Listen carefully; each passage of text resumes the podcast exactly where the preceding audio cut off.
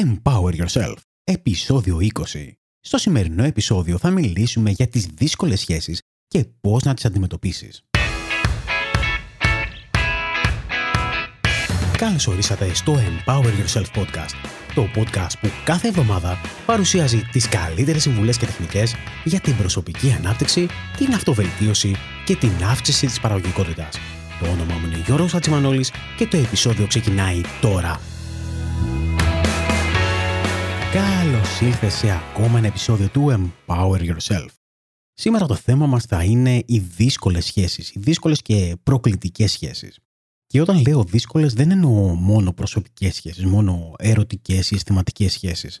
Εννοώ σχέσεις οι οποίες μπορεί να έχουν να κάνουν με τον επαγγελματικό τομέα, μπορεί να έχουν να κάνουν με τον οικογενειακό τομέα και οτιδήποτε διαπροσωπική σχέση υπάρχει. Ο λόγος που είπα να ασχοληθώ σήμερα με το συγκεκριμένο θέμα είναι γιατί τον τελευταίο καιρό έχω λάβει πάρα πολλά μηνύματα και με έχουν ερωτήσει πάρα πολλά πράγματα όσον αφορά τις ε, δύσκολες σχέσεις. Έτσι λοιπόν ήθελα να δώσω εγώ λίγο τις δικές μου απόψεις πάνω στο θέμα και να, να δώσω λίγο τροφή για σκέψη. Πάμε όμως να ξεκινήσουμε με τον ορισμό της δύσκολης σχέσης. Τι ακριβώς κάνει μια σχέση δύσκολη, τι ακριβώς την κάνει προκλητική; Αν έχεις παρακολουθήσει κάποια από τα προηγούμενα επεισόδια, ίσως μπορεί να φανταστείς την απάντηση που θα δώσω. Υπάρχει ένα και μόνο πράγμα που κάνει μια σχέση δύσκολη. Αυτό το πράγμα είναι ο τρόπος που σκεφτόμαστε για αυτή τη σχέση. Είναι εμείς πώς κρίνουμε αυτή τη σχέση, δηλαδή είναι οι σκέψεις που έχουμε στο μυαλό μας και πώς θεωρούμε ότι αυτή η σχέση είναι. Μπορεί να έχουμε ακριβώς δύο ίδιες σχέσεις με δύο εντελώς διαφορετικές δυναμικές. Μπορεί λοιπόν ο ένας να θεωρεί ότι η σχέση είναι πολύ δύσκολη και ότι έχει πολλά προβλήματα μέσα σε αυτή, και ο άλλος στην ακριβώς ίδια σχέση να θεωρεί ότι η σχέση είναι ιδανική, ότι είναι φανταστική και ότι όλα πάνε καλά. Αυτό λοιπόν που αλλάζει είναι πώς αποφασίζουμε να σκεφτούμε για τη σχέση αυτή. Οπότε πρώτα και καλύτερα θέλω να σκεφτείς για μια σχέση που έχεις. Ίσως έχεις μια δύσκολη σχέση με το αφεντικό σου, ίσως έχεις μια δύσκολη σχέση με τα αδέρφια σου ή με το σύζυγό σου, με τη σύζυγό σου, με ένα φίλο, με κάποιο συνεργάτη. Πάρε μια σχέση που έχεις και σκέψου του. Τώρα, όσο σκέφτεσαι αυτή τη σχέση, θέλω να προσέξεις τις σκέψεις που κάνεις για τη σχέση αυτή. Τι σου έρχεται στο μυαλό, τι είναι αυτό που σκέφτεσαι; Μήπως όλες σου οι σκέψεις εδώ πέρα είναι αρνητικές; Και θα πρέπει να προσέξεις αυτό το σημείο γιατί μπορεί να νομίζεις ότι αυτές δεν είναι σκέψεις, ότι απλά περιγράφεις το πώς είναι ο άλλος άνθρωπος, ότι περιγράφεις το πώς είναι η σχέση. Όμως αυτό δεν είναι ακριβώς αλήθεια. Θα πρέπει, είναι πολύ δύσκολο όταν παρατηρούμε το μυαλό μας πώς σκέφτεται, να καταλάβουμε ότι αυτές είναι οι δικές μας σκέψεις και ότι δεν είναι γεγονότα τα οποία συμβαίνουν στην πραγματικότητα. Γιατί για να είναι κάτι γεγονός, θα πρέπει να είναι κοινώς αποδεκτό από όλους μας. Για παράδειγμα, γεγονός είναι ότι κάθε πρωί ο ήλιος βγαίνει στον ουρανό. Αυτό είναι κάτι το οποίο γίνεται συνέχεια και δεν μπορεί κάποιος να πει ότι δεν γίνεται. Το να πεις όμως ότι ο Γιώργος είναι δύσκολος χαρακτήρας ή ότι ο Γιώργος είναι περίεργος, αυτό είναι μια σκέψη, είναι κάτι το οποίο είσαι στο δικό σου μυαλό. Γιατί για τον χ ο Γιώργος μπορεί να μην είναι έτσι. Και λέω Γιώργος, αλλά μπορείς να βάλεις αντί για Γιώργος το οποιοδήποτε όνομα της σχέσης που σκέφτηκες. Τώρα, αν παρατήρησες πολλά αρνητικά συναισθήματα, το πιθανότερο είναι ότι νιώθεις άσχημα για αυτή τη σχέση. Αν από την άλλη παρατήρησες αρκετά θετικά συναισθήματα, τότε είναι πιθανό ότι αυτή δεν είναι δύσκολη σχέση. Δεν είναι μια σχέση που σου προκαλεί αρνητικά συναισθήματα ή, ή δυσκολία. Αφού λοιπόν βρεις και δεις και παρατηρήσεις τη σκέψη σου για αυτή τη σχέση, θα πρέπει να σκεφτείς για ποιο λόγο επιλέγεις να σκέφτεσαι έτσι για τη σχέση αυτή. Και όποτε λοιπόν κάνω αυτή την ερώτηση, το πρώτο πράγμα που μου λένε είναι τι εννοείς; Και μου λένε, με ρωτάνε τι εννοώ, γιατί πολλές φορές δεν καταλαβαίνουμε ότι ο τρόπος που θα σκεφτούμε για κάθε σχέση είναι δική μας επιλογή. Εμείς επιλέγουμε το πώς θα σκεφτούμε. Εμείς επιλέγουμε το τι σκέψη θα κάνουμε για κάθε σχέση. Οι σκέψεις δεν είναι προκαθορισμένες. Εμείς επιλέγουμε τι θέλουμε να σκεφτούμε. Και φυσικά, όπως επιλέξουμε να σκεφτούμε, αυτό θα καθορίσει και τον τρόπο που θα μας κάνει να αισθανθούμε για αυτή τη σχέση. Οι περισσότεροι από εμάς δεν επιλέγουμε το πώς θέλουμε να σκεφτούμε για μια σχέση. Δεν καθόμαστε να δούμε το πώς σκεφτόμαστε και έτσι πάντοτε κατηγορούμε τους άλλους για αυτό που μας κάνει, μας κάνουν να αισθανθούμε. Λέμε όχι, όχι, όχι. Ο λόγος για παράδειγμα που είμαι στρεσαρισμένος ή ο λόγος που είμαι εκνευρισμένος, ο λόγος που είμαι θυμωμένος είναι επειδή φταίει ο άλλος. Δεν αναλαμβάνουμε λοιπόν εμείς τη δική μας ευθύνη και θεωρούμε ότι οι άλλοι είναι υπεύθυνοι για τα δικά μας συναισθήματα. Όμως πραγματικά θέλω να σου πω ένα πράγμα. Θέλω να σου υποσχεθώ ότι το μοναδικό πράγμα που δεν μπορούν να κάνουν οι άλλοι άνθρωποι είναι να ελέγξουν τα δικά σου συναισθήματα. Ο μοναδικός άνθρωπος που μπορεί να ελέγξει τα δικά σου συναισθήματα είσαι εσύ. Σκέψου λοιπόν έναν άνθρωπο με τον οποίο θεωρείς ότι έχεις μια δύσκολη σχέση. Σκέψου κάτι το οποίο σου έκανε και θεωρείς ότι σε κάνει να νιώθεις άσχημα. Τώρα θέλω να αναλάβεις τις ευθύνες, την πλήρη ευθύνη των σκέψεών σου και να σκεφτείς ποιες είναι οι σκέψεις που σου έρχονται όταν σκέφτεσαι αυτόν τον αρνητικό άνθρωπο. Στη συνέχεια ερώτα τον εαυτό σου την παρακάτω ερώτηση. Γιατί επιλέγεις να σκέφτεσαι έτσι για αυτόν τον άνθρωπο, ειδικά αν ο τρόπος που επιλέγεις να σκέφτεσαι σε κάνει να νιώθεις άσχημα; Αυτή είναι μια πολύ βασική άσκηση την οποία θα πρέπει να κάνεις συνέχεια. Είναι μια άσκηση που όσο περισσότερο την κάνεις θα δεις ότι η επίγνωσή σου για το ρόλο σου σε μια σχέση θα αυξάνεται συνεχώς και θα βλέπεις ότι θα μπορείς να αλλάζεις τον τρόπο που σκέφτεσαι, τον τρόπο που αντιμετωπίζεις μια αρνητική σχέση. Πάμε όμως να δούμε τέσσερις διαφορετικούς τύπους σχέσεων και θέλω να σκεφτείς τον εαυτό σου πώς συμπεριφέρεσαι μέσα σε κάθε δύσκολη σχέση που έχεις. Επίσης θέλω να πω ότι είναι πολύ σημαντικό να μπορούμε να δούμε το πώς συμπεριφερόμαστε μέσα σε μια σχέση. Γιατί ακόμα και αν μόνο εμείς αλλάξουμε το πώς συμπεριφερόμαστε σε μια σχέση, τότε θα δεις ότι όλη η σχέση μπορεί να μεταμορφωθεί. Πολλές φορές δεν χρειάζεται να αλλάζουν όλες οι πλευρές σε μια σχέση. Θα πρέπει να αλλάξουμε εμείς τη δική μας πλευρά, θα πρέπει να αλλάξουμε εμείς τον τρόπο που συμπεριφερόμαστε μέσα στη σχέση και θα δεις ότι η σχέση μπορεί να αλλάξει πραγματικά και ριζικά. Ο πρώτος ε, τύπος σχέσεων, λοιπόν, τον οποίο έχω ανακαλύψει μέσα από τους πελάτες μου ή από τους ε, ανθρώπους με τους οποίους συναναστρέφομαι, είναι το να προσποιούνται. Αυτό που κάνουν είναι ότι χώνουν το κεφάλι μέσα στην άμμο, σαν ένας ε, στουρθοκάμιλο, έχουν μια διαφορία, είναι αμελείς, ουσιαστικά παραμελούν τη σχέση και κάνουν ότι δεν τρέχει τίποτα. Μάλιστα είναι πολύ σύνηθες πολλές φορές να προσποιούνται ότι είναι χαρούμενοι. Ότι στην πραγματικότητα να μην αναγνωρίζουν ότι υπάρχουν πολλά προβλήματα τα οποία υπάρχουν στη σχέση. Αυτό όμως που στην πραγματικότητα γίνεται είναι ότι οποιοδήποτε είδος σύνδεσης ουσιαστικά σε αυτή τη σχέση μπλοκάρεται. Αυτό σημαίνει λοιπόν ότι δεν υπάρχει πραγματική αλληλεπίδραση και έτσι δεν μπορούν να βελτιωθούν οι ζωές και των δύο ανθρώπων σε αυτή τη σχέση. Το χειρότερο είναι ότι πολλές φορές κάτω από την επιφάνεια υπάρχει ένα βράσιμο. Υπάρχουν πολλές αρνητικές σκέψεις και πολλά αρνητικά συναισθήματα.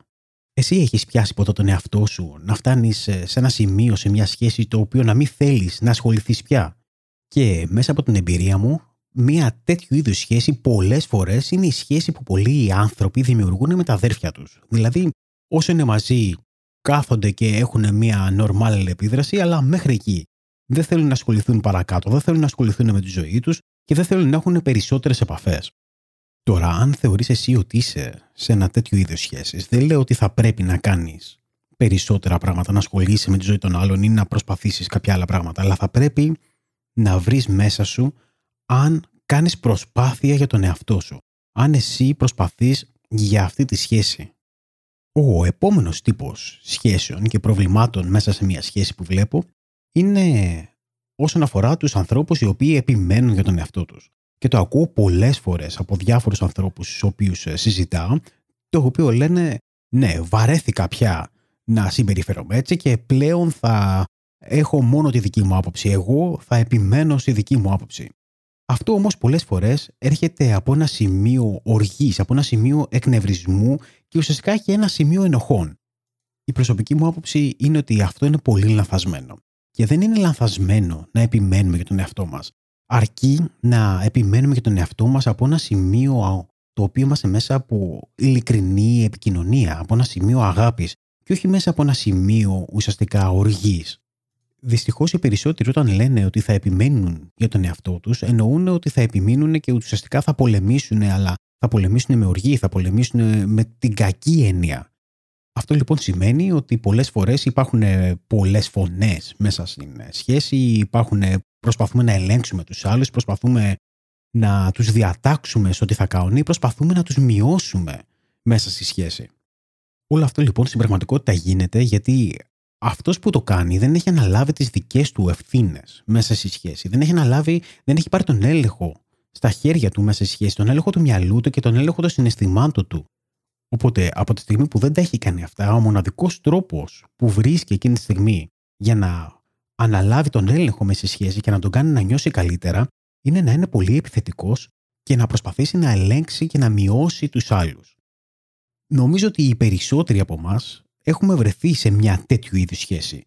Σε μια σχέση η οποία έχει πάρα πολλές φωνές, η οποία προσπαθεί να σε ελέγξει ο άλλος, προσπαθεί να σε, να σε βάλει στα δικά του καλούπια, να σε βάλει να, σε, να κάνεις αυτά που θέλεις, να σε ελέγξει σε οτιδήποτε και επίσης πολλές φορές να σε κάνει να νιώσεις άσχημα για πράγματα που επιλέγεις. Ο τρίτος τύπος σχέσεων τώρα είναι αυτός στον οποίο κάποιος προσπαθεί ουσιαστικά πάντοτε να τα έχει καλά με τους άλλους, προσπαθεί πάντοτε να τους έχει ευχαριστημένους και ουσιαστικά αυτό που κάνει είναι να αρνείται τον ίδιο τον εαυτό. Μια τέτοιου είδους σχέση όμως, όπως μπορείς να καταλάβεις, δεν είναι πολύ θετική. Ο λόγος είναι ότι κρύβουμε μέσα μας όλα τα άσχημα συναισθήματα που νιώθουμε, κρύβουμε μέσα μας οτιδήποτε θέλουμε εμείς μόνο και μόνο για να ευχαριστήσουμε τους άλλους. Έτσι λοιπόν, σε μια τέτοιου είδους σχέση δεν υπάρχει ποτέ ειρήνη. Και δεν υπάρχει ποτέ ειρήνη γιατί δεν έχουμε ποτέ ειρήνη εμείς με τον εαυτό μας. Και δεν μπορούμε ποτέ να νιώσουμε ειρήνη σε μια σχέση όταν είμαστε μέσα σε αυτή και είμαστε συνεχώς δυσαρεστημένοι όταν είμαστε συνεχώς γεμάτοι με οργή και γεμάτοι με μίσος.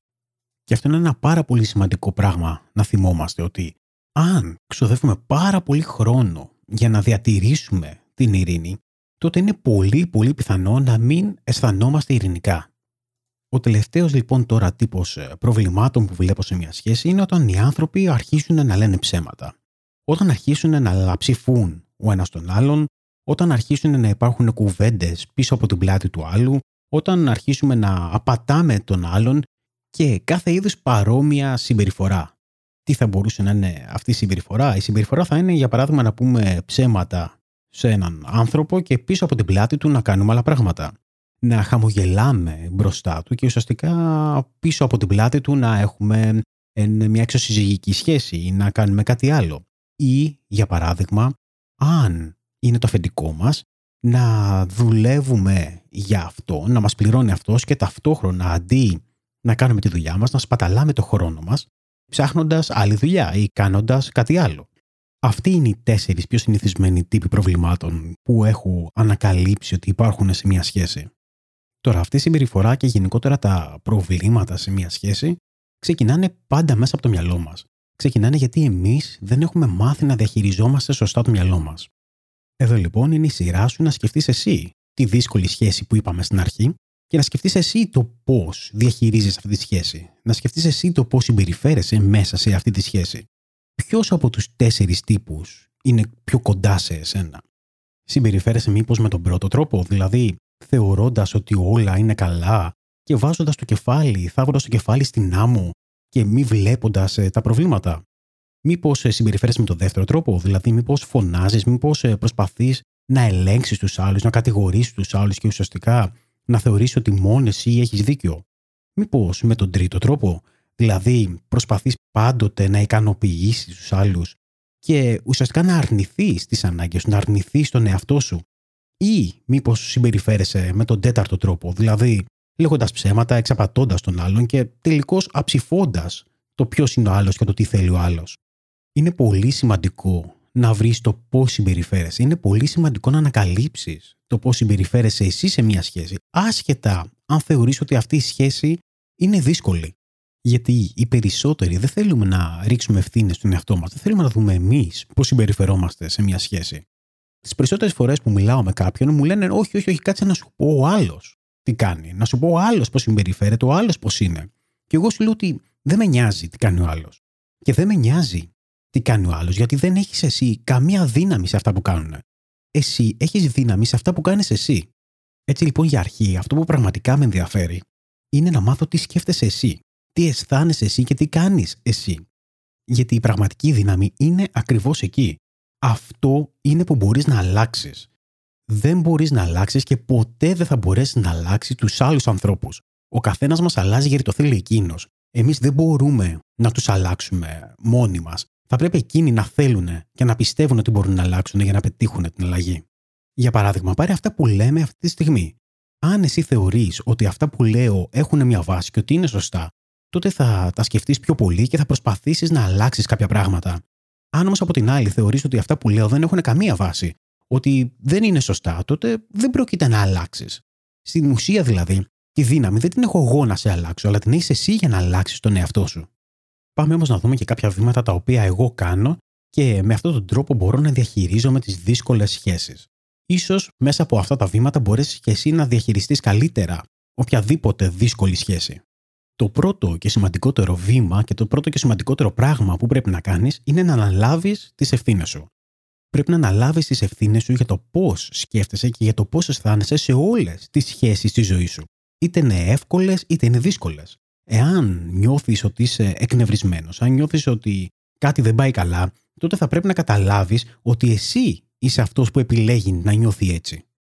Ο άλλος δεν μπορεί να σε κάνει να νιώθεις έτσι αν εσύ δεν συμμετέχεις. Πάρε την ευθύνη. Τι είναι αυτό ακριβώς που σκέφτεσαι, τι είναι αυτό που αισθάνεσαι και σε κάνει αυτή η σχέση να νιώθεις ε, άσχημα, να νιώθεις περίεργα; Το καταλαβαίνω και πραγματικά σε ακούω άμα θες να μου πεις πώς είναι ο άλλος άνθρωπος. Καταλαβαίνω απόλυτα όποια δικαιολογία θες να μου πεις για το ότι οι άλλοι φταίνε για το πώς νιώθεις. Όμως η αλήθεια είναι ότι δεν είναι έτσι. Μπορεί όλοι να συμφωνούν μαζί σου, μπορεί όλοι να λένε ότι ο άλλος είναι ένας απέσιος άνθρωπος. Όμως δεν έχει σημασία αν ο άλλος είναι ένας απέσιος άνθρωπος στο μυαλό σου. Αυτό που έχει σημασία είναι πώς σε κάνει να αισθάνεσαι όταν σκέφτεσαι για αυτόν τον άνθρωπο. Γιατί η επιλογή το πώς θα σκεφτείς και ουσιαστικά και το πώς θα αισθανθείς για τον άλλο άνθρωπο είναι καθαρά δική σου.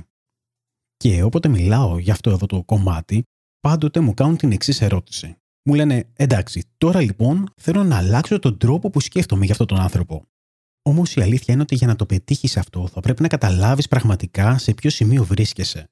Θα πρέπει πραγματικά να καταλάβεις το πώς σε κάνει να αισθάνεσαι όταν ε, σκέφτεσαι, για παράδειγμα, ότι ο σύζυγός σου είναι πολύ δύσκολος. Ή όταν, για παράδειγμα, σκέφτεσαι ότι το αφεντικό σου είναι ένας ηλίθιος. Πώς σε κάνει να αισθάνεσαι αυτό το πράγμα.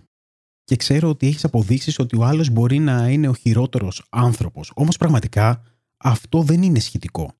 Αυτό που είναι σχετικό και που είναι σημαντικό είναι να σκεφτείς πώς νιώθεις όταν σκέφτεσαι ότι ο άλλος δεν είναι καλός, ότι ο άλλος είναι ηλίθιος, για παράδειγμα. Όταν σκέφτεσαι ότι μισείς να δουλεύεις για τον άλλον, ότι είναι το χειρότερο πράγμα για σένα, πώς σε κάνει να αισθάνεσαι.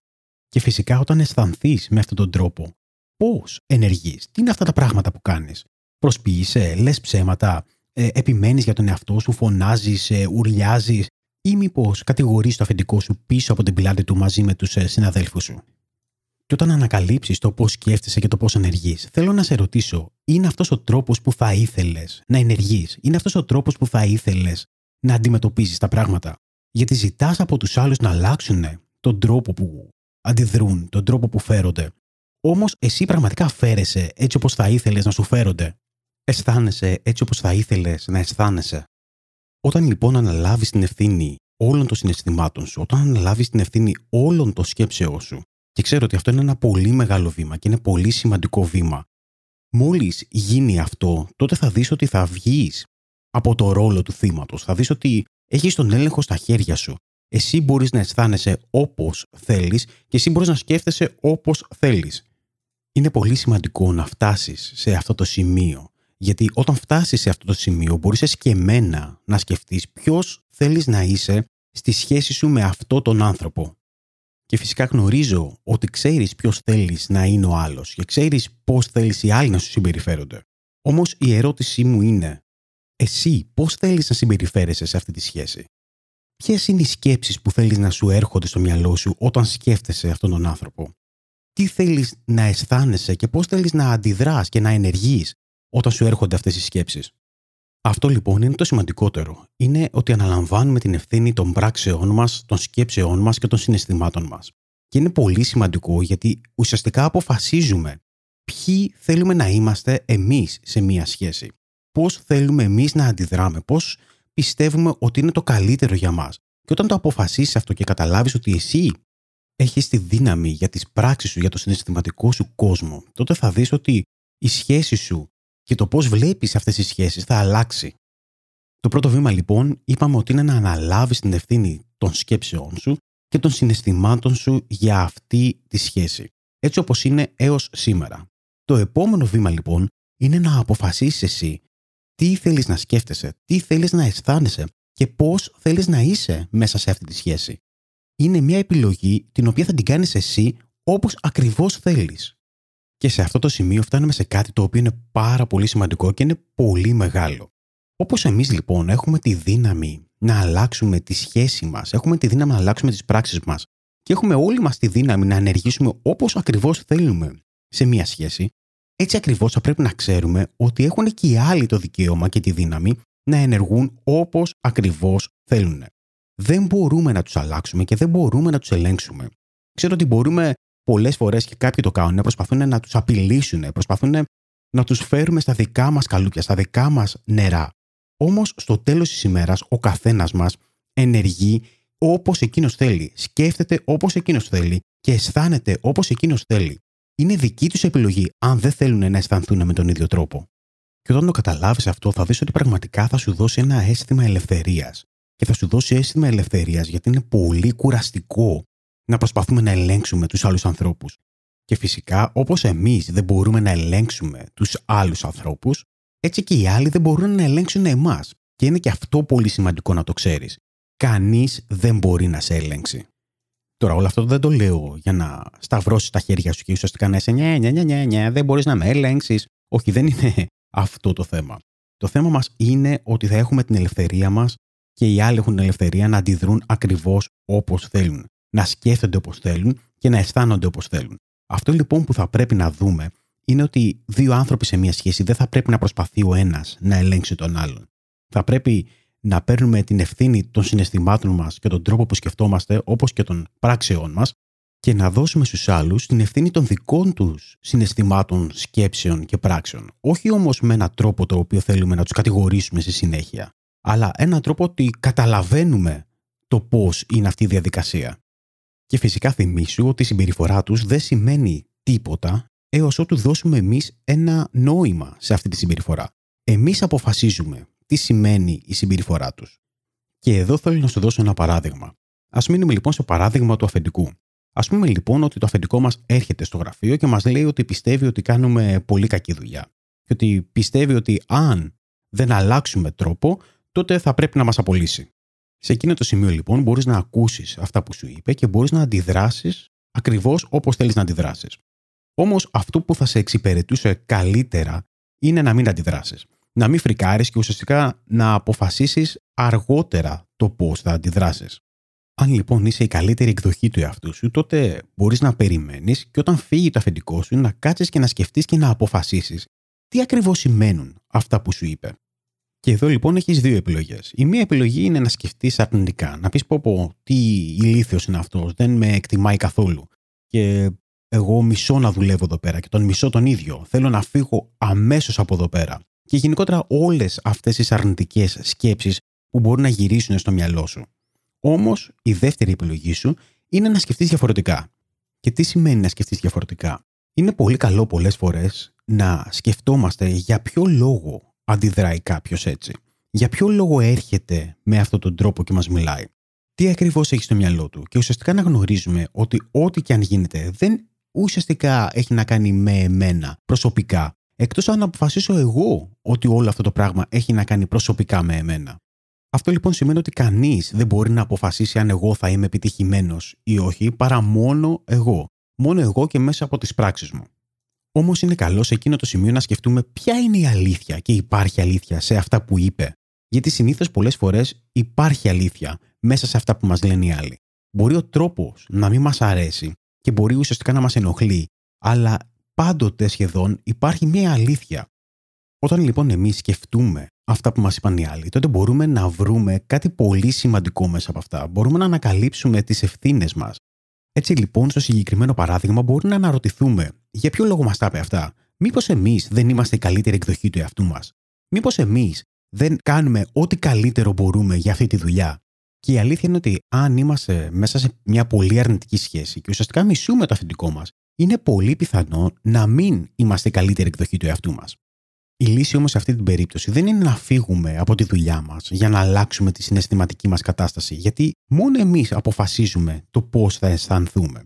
Οι άλλοι δεν έχουν καμία δύναμη πάνω σε εμάς για το πώς εμείς θα αισθανθούμε. Αυτό που μπορούν να κάνουν είναι να μας απολύσουν. Και ναι, αυτό ουσιαστικά μπορεί να αλλάξει τη ζωή μας, μπορεί να αλλάξει την καριέρα μας κατά κάποιο τρόπο, αλλά αυτό δεν σημαίνει ότι θα καθορίσει το πώς εμείς αισθανόμαστε και το πώς θα ενεργούμε.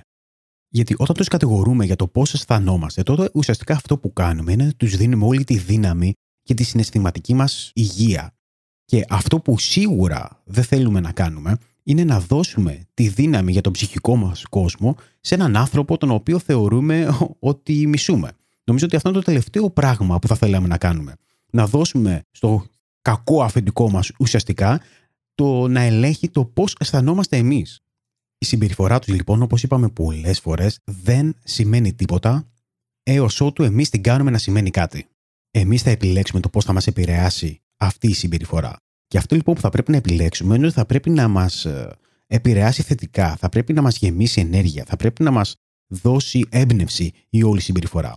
Και θα μου πεις, είναι πιθανό αυτό. Πώς γίνεται; Και θα σου πω ναι, ότι γίνεται αυτό το πράγμα. Και γίνεται γιατί όταν απεμπλακείς από τη συμπεριφορά του άλλου, όταν σταματήσεις να δίνεις νόημα για το πώς συμπεριφέρεται ο άλλος και βρεις την αλήθεια των πράξεων, την αλήθεια μέσα στη συμπεριφορά του άλλου, τότε μπορείς ουσιαστικά να γίνεις καλύτερος. Μπορείς να δουλέψεις πάνω σε αυτό. Μπορείς να δεις τι θα πρέπει να κάνεις για να γίνεις εσύ η καλύτερη εκδοχή του εαυτού σου και θα το κάνεις για εσένα. Στο τέλος ημέρας, εσύ επιλέγεις το πώς θα σκεφτείς, πώς θα νιώσεις και πώς θα πράξεις. Κανένας άλλος. Τώρα λοιπόν πολλοί λένε εντάξει, αφού είναι έτσι, είμαι εκνευρισμένος τώρα, έχω προβλήματα με το σύζυγό μου, με τη σύζυγό μου και θα πάω και θα του μιλήσω. Όμως εγώ θα έλεγα ότι καλύτερο είναι να μην το κάνεις αμέσως εκείνη τη στιγμή. Δεν θα πρέπει να κάνεις συζητήσεις έχοντας αρνητικά συναισθήματα, όντας φορτισμένος αρνητικά. Είναι καλύτερο το να περιμένεις, καλύτερο το να είσαι σε μια ουδέτερη κατάσταση παρά να είσαι αρνητικά φορτισμένος. Ο λόγος είναι ότι αν είσαι αρνητικά φορτισμένος, θα πας και ουσιαστικά θα αρχίσεις να κατηγορείς τον άλλον και να τον κατηγορείς και να τον κατηγορείς. Ο άλλος λοιπόν αυτό που θα κάνει είναι θα ανεβάσει τις αμυνές του και ουσιαστικά θα σε κατηγορήσει πίσω. Έτσι δεν πρόκειται να βγει άκρη. Αυτό που θα πρέπει να κάνεις είναι αφού ουσιαστικά ηρεμήσεις και αφού είσαι σε ένα σημείο το οποίο έχει σε θετικά, θετική διάθεση και θετικά συναισθήματα, είναι να συζητήσεις με τον άλλον. Είναι πάντοτε καλό να συζητάμε με τον άλλον και ουσιαστικά πολλές φορές είναι καλό να θέτουμε τα όρια μας. Έχω φτιάξει ένα ολόκληρο επεισόδιο σχετικά με τα όρια, το 13ο επεισόδιο του Empower Yourself, το οποίο ίσως χρειαστεί να το ακούσεις αν θέλεις να μάθεις περισσότερα το τι σημαίνει να θέτουμε όρια. Φυσικά το ότι εμείς θέτουμε τα όρια μας δεν πάει να πει ότι οι άλλοι είναι υποχρεωμένοι να τα σεβαστούν. Αν θέλουν να τα σεβαστούν, καλώς. Αν δεν θέλουν, τότε περνάμε στο επόμενο κομμάτι και στο επόμενο σημείο των ορίων, το οποίο έχει να κάνει ότι όταν δεν σέβεται κάποιος τα όρια μας, έχουμε κάποιες συνέπειες. Όμως, καλό είναι να ακούσεις το 13ο επεισόδιο του Empower Yourself, το οποίο μιλάω αναλυτικά για αυτό. Τώρα, μέσα από όλα αυτά που έχουμε δει έως τώρα σήμερα, αυτό που καταλαβαίνεις είναι ότι θα πρέπει να κάνεις πολύ coaching στον εαυτό σου. Πρέπει να δουλέψουμε πολύ με τον εαυτό μας. Πρέπει να αναλάβουμε εμείς τις ευθύνες των συναισθημάτων μας, τις ευθύνες του τι σκεφτόμαστε και τις ευθύνες των πράξεών μας.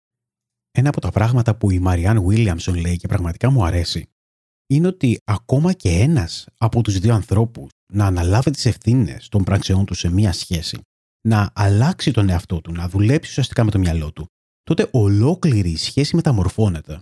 Και αυτό συμβαίνει ακόμα και αν ο άλλος άνθρωπος δεν αλλάξει.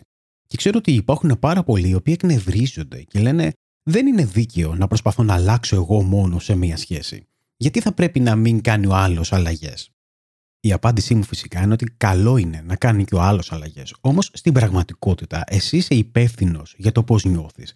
Και εσύ είσαι υπεύθυνος για να φροντίσεις τον εαυτό σου. Όχι οι άλλοι. Εσύ είσαι υπεύθυνος για να γεμίσεις τις ανάγκες σου και να φροντίσεις όλες σου τις ανάγκες σου. Και η αλήθεια είναι ότι εσύ είσαι ο μοναδικός άνθρωπος ο οποίος μπορεί να το καταφέρει αυτό.